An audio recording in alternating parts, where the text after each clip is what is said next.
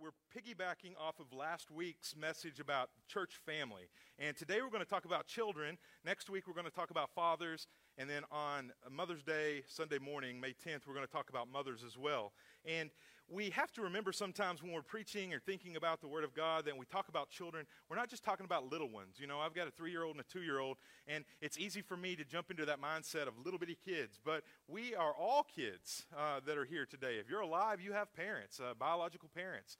We're also children of the living God, and we're thankful for that as well. And so to begin with, I just want to remind you that we're talking about little children. Jesus commended them for their faith in Scripture, but we're also talking about adult children as well. I was so thankful yesterday that my mom and stepdad came up to our house from Greenwood and gave Jennifer and I several hours out of the house where we just got to go and drive around, call in some food, sit in our car, eat it, have some time together. And I'm thankful for my parents. I'm their child, but they were really interested in seeing their grandchildren, right? And so we enjoyed our time together where we got to give our children away to my parents for a little while. And the whole cycle works well when it works that way. But Brother Ben started us out with a joke. I want to start us out with a joke as well to remind us in thinking about adult children. And so there was a couple that was going out for the evening, and the last thing that they did was to put their cat out of the house so he wouldn't stay in the house. And so the husband was putting the cat out. The wife was going to go ahead and get in the taxi. They'd called a taxi in that evening so that they didn't have to worry about anything. And the cat runs back in the house. So the husband goes back inside the house to chase it out, and the wife didn't want the taxi driver to know that the house was going to be empty. So she told the taxi driver, she said, "Oh, he's just going back in to check on my mom." Well, the husband goes back into the house, and he's gone for a little while. He runs upstairs, and a few minutes later, the husband gets back into the taxi and says, "I'm sorry it took so long. That crazy thing was hiding under the bed, and I had to use a coat hanger to poke her to get her out." And so the taxi driver, of course, thinks, you know. So we all think about this, guys, in life, and we have crazy lives. I mean, there is dysfunction. Sometimes people, what I used to say when I was a kid is, our family put the fun in dysfunctional, right? None of us have a perfect family. All of us have crazy in our family, and we admit that for real, even as believers. It gets silly and out of control sometimes, and we deal with life, and sometimes you just have to laugh at life, but sometimes it brings us to tears. What we want to talk about today is children, okay? How we can act as parents or grandparents, and how we as children can respond to our parents and to our Lord as well. And so we'll just begin with this. Jesus called the little children to come to him. We know that he did this more than one time, and he highlights the simplicity and the honesty of their faith. And one of the most prominent traits that Jesus was exalting when he was holding these little children on his knee and speaking to his disciples was their humility and their teachable nature. A child is completely dependent, you know, not always humble. Sometimes their behavior is a little reprehensible. They're indignant, they talk back, they act well, but for the most part, children, as Jesus commended them, were humble, that they were teachable in nature. And we're to become like these little children, Jesus said, in the way that we approach the Lord, in the way that we think, and in our faith towards Jesus. You know, it says in Scripture that we're to have the faith of a little child, something that's just so devoted to and dependent upon our Heavenly Father. We know that God created the family. He designed the family. He had an intention for the family, and that design and intention still holds true today. A family unit set in God's sight was meant all along to be one man and one woman who married for life, who, if they were able to conceive, would raise children to know and honor him. God also uses adoption as a healthy model for how children may enter a family, as we are adopted children of God. Even though we're joint heirs, we are grafted into this tree. We are called children of God through our personal faith in Jesus Christ. And so we use God's holy word, the Bible, as a guide for our living. It has so much to say about not only our spiritual lives, but our practical living as well. And so what I want to share with you this morning are 7 ways that the Bible is teaching us that we can be good children, that we can raise good children, godly children. And number 1 is simply this. Children are a part of God's creative plan. Genesis chapter 1, from the very beginning, God mentions this, and he continues this pattern and theme all throughout Scripture. It says, God blessed them, Genesis 1:28. And God said to them, "Be fruitful and multiply and fill the earth and subdue it." After God created Adam and Eve, he commanded that they be fruitful. That is, to have children, to reproduce, to fill the earth, to populate the world. And he also says that this is the original design. This original design for families includes children, whether they're biological or adopted children. Kids were never an afterthought to God. Everything about creation was pronounced good, including his design for children. And so children are a part of this creative process and this redemptive plan of God in our world today. We all know that. Number two, children are gifts from God to families. And sometimes we stop and think, man, children aren't always a blessing, it seems like. In fact, our world really adopts this attitude that children sometimes just become an inconvenience. They're a hassle, that this idea of abortion can happen if we don't want the necessary responsibilities of having a child, that a child can be aborted, a fetus can be aborted. I'm telling you guys this, and you know this, that from the moment of conception, a child is a child. As soon as that happens, man, as soon as, listen, God has called us into this idea of marriage. Marriage is this consensual thing that we're to enter into holy matrimony. Underneath the idea of God, it's a covenant between a man and a woman. And I'm not speaking anything outside of Scripture, even though some people will get very angry at me for saying just this very thing that the Bible teaches us. I'm telling you this, that God designed marriage between a husband and wife.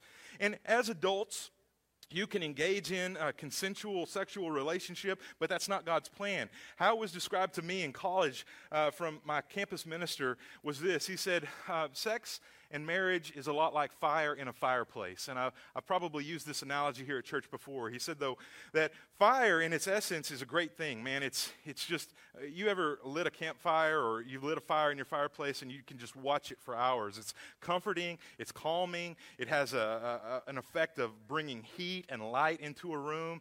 It's just a great thing. And so that's how God designed marriage. A sexual relationship designed within marriage is God's plan. A fire that's lit and kept inside of the fireplace, inside of its proper confines, is a beautiful thing. But if you take that fire out of the fireplace and you even put just an ember on the carpet, destruction can happen very quickly. And that's what happens sometimes with sex outside of marriage, is that when that happens, there are all kinds of results that can occur from that, and including children. And we know that. We're all adults here. But when we do that and we don't use protection or don't stand underneath God's protection and his design for marriage, sometimes things happen. We've got to be very careful with it.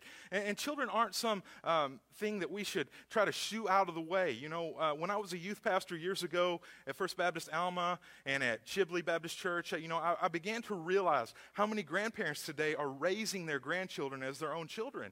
And that's no knock. That's a beautiful thing on grandparents that are able to do that. But as parents, it's our responsibility to take the progeny and the offspring, the heirloom that God has given us, and to love those babies and to not look at them as an inconvenience. Sometimes through death or other means, through incarceration, through some things that happen in life, we are caused to do things that we wouldn't necessarily do. I want to applaud and recognize single mothers and single fathers, because you're doing a terrific, tremendous job. God didn't design it necessarily that way, but again, it's not always our plan. Through divorce, through death, through other unforeseen circumstances, sin has affected our world and changed things. And so we want to really talk about this morning, God gives families the gift of children. They're not a hassle. They're not a burden. They are difficult, trust me, but they're a heritage from the Lord. Psalm 127:3 says this, "Children are indeed a heritage from the Lord. The fruit of the womb is a reward from him." That word heritage means to be given a gift, to receive something. It's an honor and a responsibility to be entrusted with a child. We stand beside God to shepherd their growth and development, to advocate for them, and to provide for their needs while they're in our care. You know, I really believe this. God has taught me how to be a much holier man and a better child of God through having children of my own, because he's developing within me patience, forgiveness, grace, mercy, acceptance, all of these things, and showing me all the times that he's borne with me, that he has been so long-suffering and patient with me. And I can't imagine what kind of a problem child I really have been for the Lord throughout my Christian walk, not only as a young person, but as an adult as well. Number three, children need nurture and guidance. Proverbs 22:6 says this, "Train up a child in the way he or she should go, and even when he is old, he will not depart from it."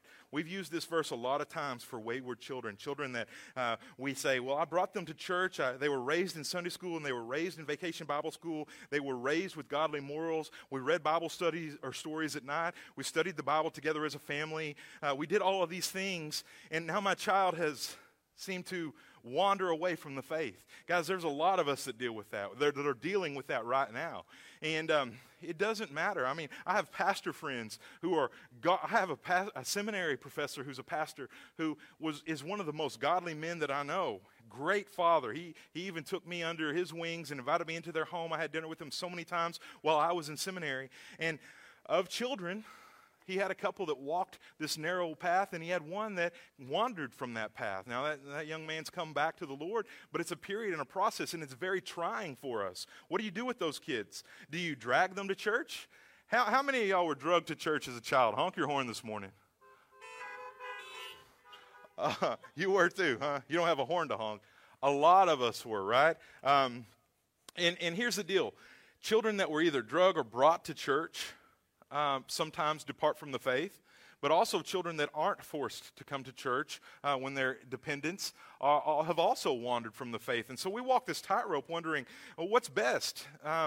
Here's what I think, okay? This is not necessarily the scriptural reason, but if you have a child that is unable to stay at home, that's unable to drive, that's unable to do all those things, and you set the example, okay, as a mother or father, you are to be bringing those children into a place of worship. The parents are the ones who set the standard, right? They're the ones who set this foundational guideline for children. They're demonstrating through their livelihood, through their living, through their worship, through their prayer, all of these things. And sometimes we get into this thing in church where we separate children from the main assembly of worshipers. And I don't always think that's the best idea. I'm so thankful for our children's church and our children's church teachers and our curriculum, but I think at a certain point, a child needs to come into the main worship and see how adults worship so that we're setting a model for them to live a godly life.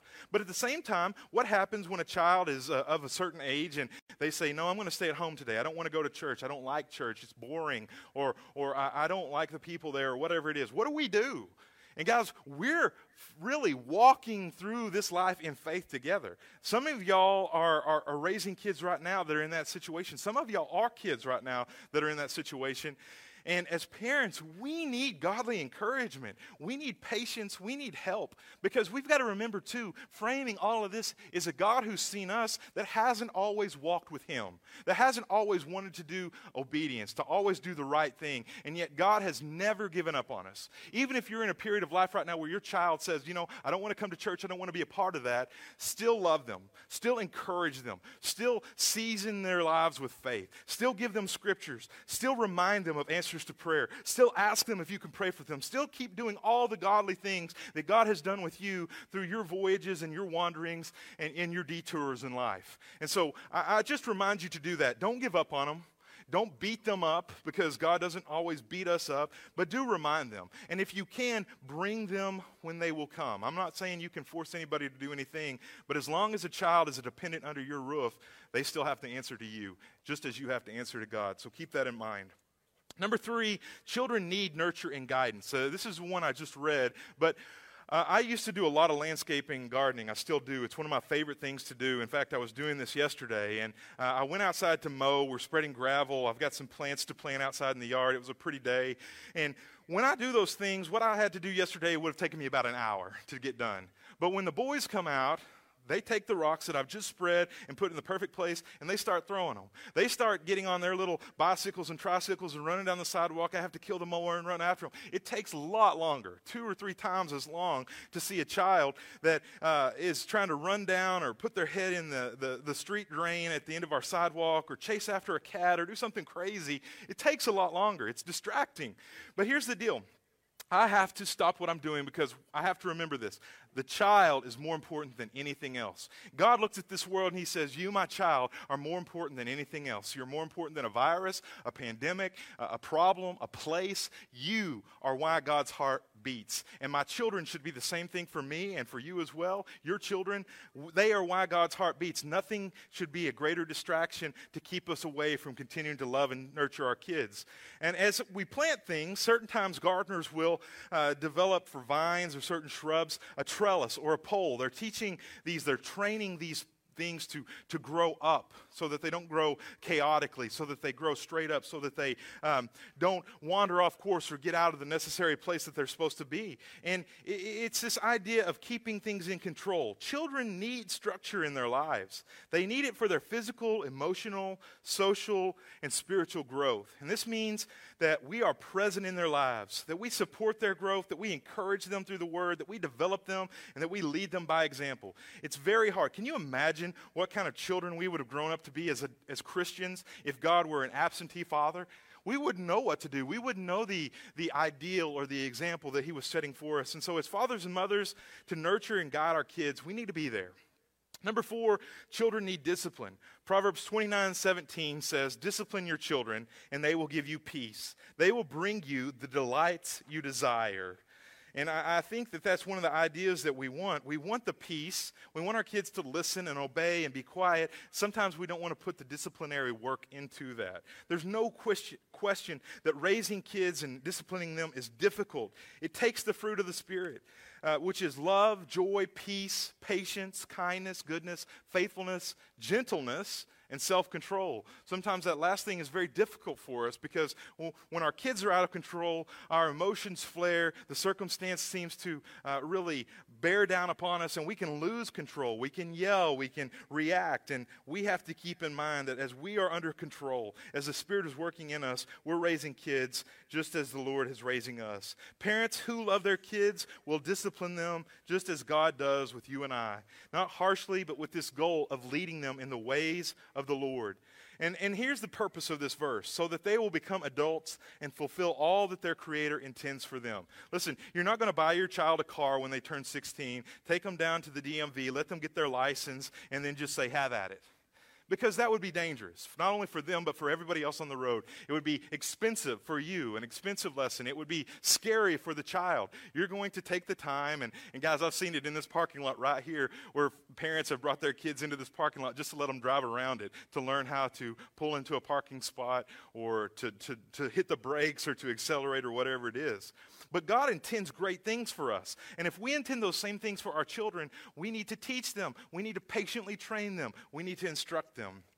What biblical discipline is, proper, consistent discipline, it's done over and over. It's done out of love. It wants to bring the child up in a way that they're doing better. And it's a harvest of righteousness, Hebrews 12:11 says. But a failure to discipline a child is actually a failure to love biblically. And it can result in needless pain and dishonor for the parent and the child alike. If God didn't discipline us, if he said, you know what, you like that sin so much, you can stay there. God's never said that about us. God says, you like that destructive behavior, you like that addiction, you like that wrong relationship, you like those bad things so much, I'm going to let you go ahead and enjoy those things. God doesn't say that for us. He wants better for us. He wants his will for us. He wants Christ-likeness and nothing less than that for you and I. And so God says, I'm going to make it uncomfortable for you. I'm going to discipline you and chastise you and pull you out of that because I love you so much. I don't want to see you settle. I want to see you rise to the top. I want to see you purified in your life. So God doesn't let us stay in those valleys and those low places. He may allow us to walk through them for a season to see how horrible they are, but God has an end result to always bring deliverance and uprightness of heart for us. And that's what we desire for our kids as well. Number 5, we talk about orphans, children who are displaced, children who live in poverty. These type of children need special care. Zechariah 7:10 says, do not oppress the widow or the fatherless, the foreigner or the poor. Listen, even in good circumstances, children are vulnerable. That's why there are so many people that are predatory, that prey on little kids. They look for the vulnerable ones. You know, that's why there are laws that should be in place to protect our children, even in the places where they go to the restroom, that we should watch out for what our kids are doing, that we as parents need to keep an eye on them, but we also know that there are wolves in this world that are out there to seek and to devour them. And so what about these other children, the ones that live in circumstances of poverty or violence? Kids can suffer even greater harm in those situations. And the Bible singles out orphans for believers to help. You know, very much so, pure and undefiled religion is this, that we love and care for widows and orphans. Why widows and orphans? As a specific segment of the population that the Lord says, that's true relationship with Jesus. Here's why. A widow and an orphan, especially in Jesus' day, could not do anything for themselves. They were the most vulnerable of the vulnerable. So that if you're going to help a widow or an orphan, you're not expecting something in return. You're not expecting a repayment for the services rendered. You are absolutely doing it because you want to care for them, you want to love them, and you want to help them. And guys, that's exactly what God does. As He says, guys, if you truly love me, you're going to love other people, especially the most exploited of all, just like I've loved you.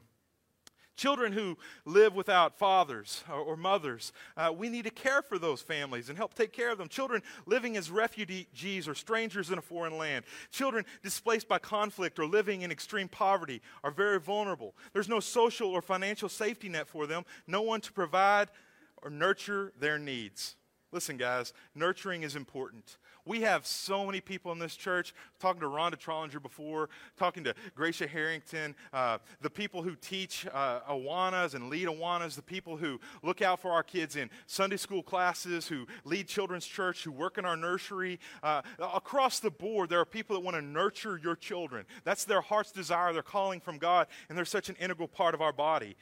God asks his worshipers, you and I, to care for children who are in vulnerable situations. Number 6, children need protection. This goes hand in hand with this. Numbers 32:17 says, meanwhile, our women and children will live in fortified cities for protection from the inhabitants in this land. Listen, guys, you know this. We live in a land, in a world that's corrupted by evil. Child labor, physical abuse, exploitation, sex trafficking are some of the challenges that kids face today. But also they face trials like drug addiction, alcohol addiction, bullying, gang involvement, all these things. There's lots and lots of stuff, man. We have to keep our kids safe. You have to keep your kids safe, not just physically, but online as well, because there's people that are out there that are looking to harm them. Now, we remember this, that God is our deliverer from trouble and from our enemies. But we should also protect children from people who seek their harm as an extension of our love for him. God, I love you so much. I want to take care of these kids. Because remember, guys, kids are an inheritance, but they're also very temporary. They are ours for a situation and a season, a life maybe to take care of. But ultimately, they belong to God. God loves your children more than you love them or ever could love them. And he's going to take care of them. He's going to help you take care of them if you'll seek his help first. And so some of us are called even further by God to act as advocates. Some act as foster parents or adoptive parents. You may even become a professional in a child protection organization or program. But whether you're a professional or not, the truth remains that we can all be aware and help protect children in our lives. If you see a wrong done, you should step in, okay? If you see a child that's being neglected, maltreated, abused, that's starving, you should step in. That's the right and godly thing to do. Number 7, children are blessed by God. This goes back to number 2, where we said that families are blessed by children. Well, children, number 7, are blessed by God. Mark 10:16, he took the children in his arms, Jesus did. He placed his hands on them and he blessed them. In blessing the children, Jesus is showing how much his heart beats towards little ones. You know, a little earlier in Mark chapter 10, Jesus had to rebuke the disciples because people were bringing their kids to Jesus and the disciples were basically saying, get out of here. He doesn't have time for those kids. Those kids aren't important enough to mess with Jesus. Don't you know he's a busy man? And the disciples were shooing them away, saying, no. They don't need to be here. This isn't their place. And Jesus turns and he says to his disciples in no uncertain terms, shame on you. And what Jesus is teaching in that moment is that these children are his people as well.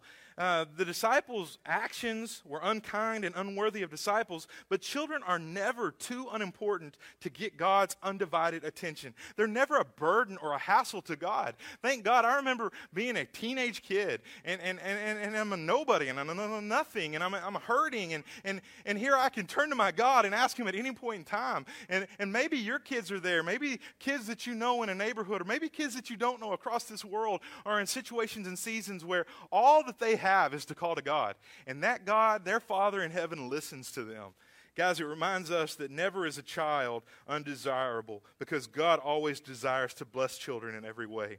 Children are a gift from God. God loves children, little or adult children. He cares deeply for how they're raised. He cares how we are raised and being sanctified. But with any gift, God gives instructions on how that gift is to be used and stewarded. We have God's word to remind us of how to take care of ourselves and how to take care of those that we are held accountable for. How we use and steward the gift matters. How we care for and raise children is no different. Remember, guys, when God was teaching his children, the Israelites, on their Exodus voyage from Egypt? He had delivered them. He had led Moses along. He had parted the sea. He had done all these incredible miracles. He had provided manna. He had gone before them with pillar and cloud. He had taken care of his people. He provided for every step of the way. It just is a reminder, first of all, that where God guides, he provides. That truth is evident always. But he also told his Israelite people, his children, and he's telling us today that we're to continue to provide and remind them of what God has done for us. And what happens is, if we neglect a generation and stop telling them about God's love and God's laws, we descend into chaos. We go down the hill. We don't go up it. We as a society have seen in our own country, in our own world, a generation that has not been taught and has forgotten about God. We descend into things like a rapid decline in morality and honor, in holiness, in respect, in obedience and faithfulness. It's the responsibility and privilege of Christians, including Christian parents, to instill godly values and instruct in righteousness, to impart God's truth in every way, even if it's painful. Even if somebody doesn't want to hear it, we're still to be truth tellers and gospel bearers, to light the light and to show the way. I'll skip ahead. I have a verse in here, but I want to finish up with you this morning. God doesn't hold off on disciplining us, his children, whether we're older or younger. That expectation shouldn't be lost on us, and I know I've said a couple of things about discipline this morning, but Psalm 94:12 says, "Blessed is the one you discipline, Lord, the one you teach from your law."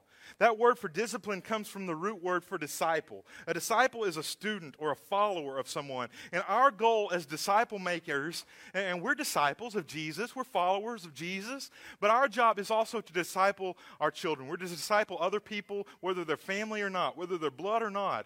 We're to show them the way to Jesus. It's basically one blind beggar showing another blind beggar where to go find the bread. And guys, we have that responsibility and privilege as believers. And children, I want to say this last word to you this morning. Whether you are an adult parent, whether you're a young parent, whether you have aging parents, generationally, wherever your parents stand, children, all of us, speaking to myself as well, parents are prone to mistakes and sin. We all mess up. We all say the wrong thing sometimes. We all have Peter's problem with sticking our foot in our mouths. We all mess up, man. We all react in anger and in haste. We make poor decisions at times because we're human beings.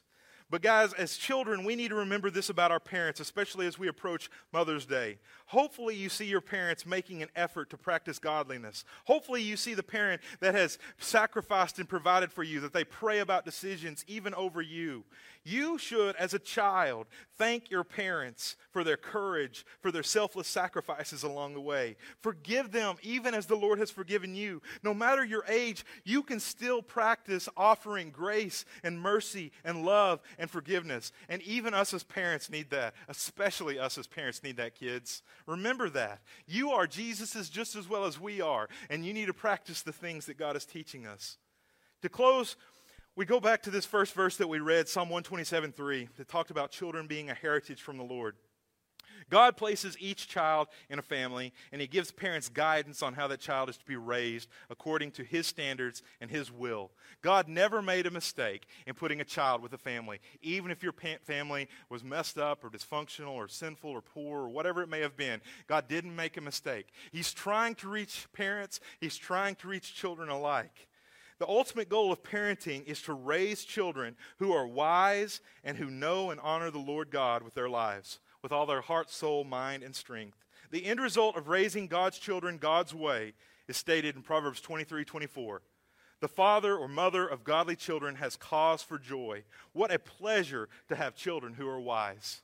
Guys, the Lord is calling us to be wise in our decision-making as adults, as parents, as Christians, as believers, and as children as well. And so today, as we approach Mother's Day and we're thinking about this idea of how we honor our mothers, let's also think about how we honor our Heavenly Father. Guys, I am sickened to say, if you've seen results and numbers recently, with kids not having any place to go, they don't have school to go to. Listen, out of this parking lot, children are fed every day. Families are fed every day. But I'm telling you this, kids don't have a safe place to go. Some kids, the only breakfast and lunch that they get is the meals that they receive at school. Sometimes, especially with working parents, kids don't have any other stimulation in their lives or education than to go to school and to ride the bus home. Listen, what has happened in this moment with this pandemic happening is that the number of reported child abuse cases has skyrocketed and gone out of control. Listen, that's not y'all necessarily. You may have reacted in anger to your kids or done something, but what we need to start doing is being advocates for children and start praying for them, especially children in vulnerable situations, because they don't have anybody there. If you can step in, raise your children in the way you should, but also be an advocate, be a brother, be a mentor, be a spiritual leader, an assessor of what these kids have going on in their lives, and take their problems to the Lord. Maybe it will push us in closer to the Lord in prayer. I'll say this, guys, last thing, this is an announcement. We have a Awanas program that's been severely handicapped and interrupted because of this whole thing. We're having an Awana graduation. It'll probably be a drive-through thing in our parking lot here sometime near the end of May. Ms. Rhonda Trollinger, Nathaniel Caswell, and some others have been working on getting that around here. We want to continue to honor our kids for their accomplishments, especially those kids who are reading the Bible, learning Bible verses, learning godly things. And we commend the leaders and the parents that help participate in this and allowing your kids to come to church. We're going to honor them no matter how we do it, one way or another, here in a few weeks to do that as well. I want to pray for you guys and ask you to pray with me. If you would, just bow heads, close your eyes. This is one moment, an instance in your life where you can sit behind the wheel and close your eyes, okay?